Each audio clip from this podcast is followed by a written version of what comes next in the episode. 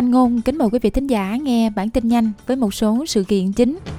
New South Wales cảnh báo người dân cảnh giác với các triệu chứng của bệnh sởi. Nga kêu gọi triệu tập phiên họp khẩn cấp của Liên hợp quốc. Và công ty cung ứng cho Boeing đầu tư 20 triệu Mỹ Kim vào nhà máy tại Việt Nam. Sau đây là bản tin chi tiết. Một cảnh báo sức khỏe đã được ban hành đối với bệnh sởi sau khi một du khách đến Sydney mang theo loại virus có khả năng lây nhiễm cao. Bộ Y tế New South Wales cho biết du khách nêu trên đã đến sân bay quốc tế Sydney sau khi trở về từ Ấn Độ, nơi đang có dịch sởi bùng phát.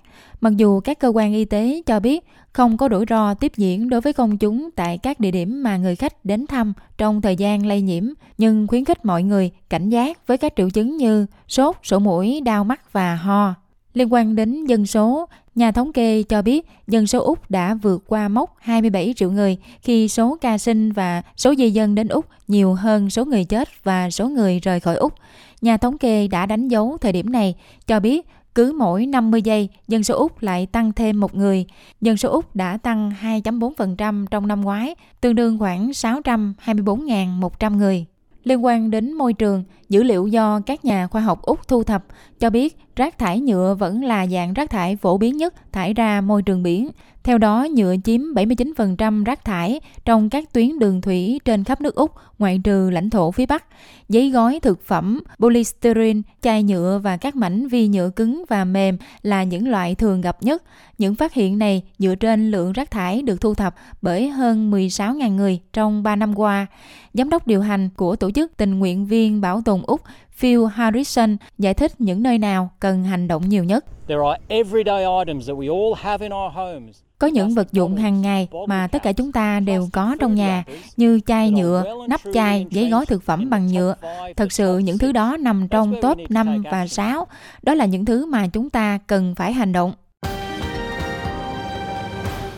Trong phần tin thế giới, Ngoại trưởng Nga Sergei Lavrov cho biết Nga đã kêu gọi triệu tập phiên họp khẩn cấp của Hội đồng Bảo an Liên Hiệp Quốc để thảo luận về vụ tai nạn máy bay Nga.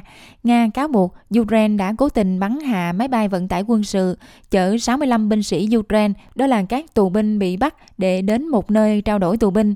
Vụ việc được cho là một hành động khủng bố, khiến 74 người thiệt mạng. Ông Lavrov nói rằng đó là một hành động tội ác của Ukraine. Ông Lavrov nói,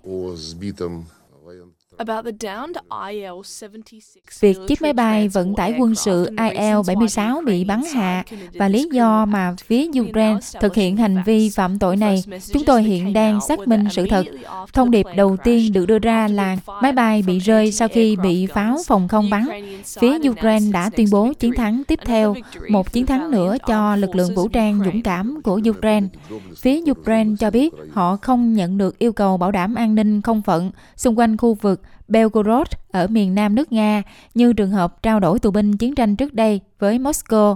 Ukraine nói rằng những cáo buộc của Nga có thể là một hành động có kế hoạch nhằm gây bất ổn cho tình hình ở Ukraine và làm giảm sự ủng hộ quốc tế dành cho Ukraine. Ở một diễn biến khác, Hoa Kỳ cho biết các báo cáo ban đầu cho thấy các cuộc tấn công mới nhất của Hoa Kỳ vào các mục tiêu Houthi đã có hiệu quả. Nhiều cuộc tấn công khác đã được quân đội Hoa Kỳ thực hiện ở Yemen, phá hủy 2 tên lửa chống hạm của Houthi mà Hoa Kỳ cho là đang chuẩn bị phóng vào Hồng Hải. Cũng liên quan đến Trung Đông, một quan chức Liên Hiệp Quốc đã mô tả tình hình ở Gaza là bi thảm sau khi đến thăm thành phố này. Điều này xảy ra khi người Palestine tập trung tại địa điểm này sau cuộc không kích của Israel vào Rafah ở miền nam Gaza vào hôm thứ Tư và giúp trục vớt các thi thể từ đống đổ nát. Tin thể thao, cựu tay vợt người Úc Lleyton Hewitt đã được giới thiệu vào đài danh vọng quần vợt thế giới, nơi vinh danh các tay vợt và những người có công đóng góp cho môn quần vợt. Hewitt là nhà vô địch giải Mỹ mở rộng và Wimbledon, 2 lần vô địch Davis Cup và 2 lần giành cúp ATP Finals. Hồi năm 2001, anh trở thành người trẻ nhất lên ngôi số 1 thế giới khi mới 20 tuổi 8 tháng. Hewitt cho biết Việc gia nhập đài danh vọng là một đặc ân. Khi mới 15 tuổi và lần đầu tiên đủ điều kiện tham dự giải Úc mở rộng, tôi luôn mơ ước được chơi một lần tại giải Úc mở rộng ở đây và thi đấu 20 năm liên tiếp, và bây giờ là có được vinh dự đáng kinh ngạc, đó là được sát cánh cùng tất cả những tay vợt vĩ đại mà tôi đã ngưỡng mộ trong quần vợt Úc trong nhiều năm qua. Liên quan đến Việt Nam, công ty KP Aero, công ty của Hàn Quốc chuyên sản xuất phụ tùng cho máy bay Boeing, dự kiến sẽ đầu tư 20 triệu Mỹ Kim vào một nhà máy ở miền Trung Việt Nam. Chính quyền thành phố Đà Nẵng đã cho biết như vậy trong thông cáo báo chí vào hôm thứ Tư. Đây được xem là một động thái cho thấy việc mở rộng mạng lưới cung cấp của Boeing tại Việt Nam, nơi mà họ đã có 7 nhà cung cấp phụ là những công ty bán linh kiện cho các nhà cung cấp trực tiếp.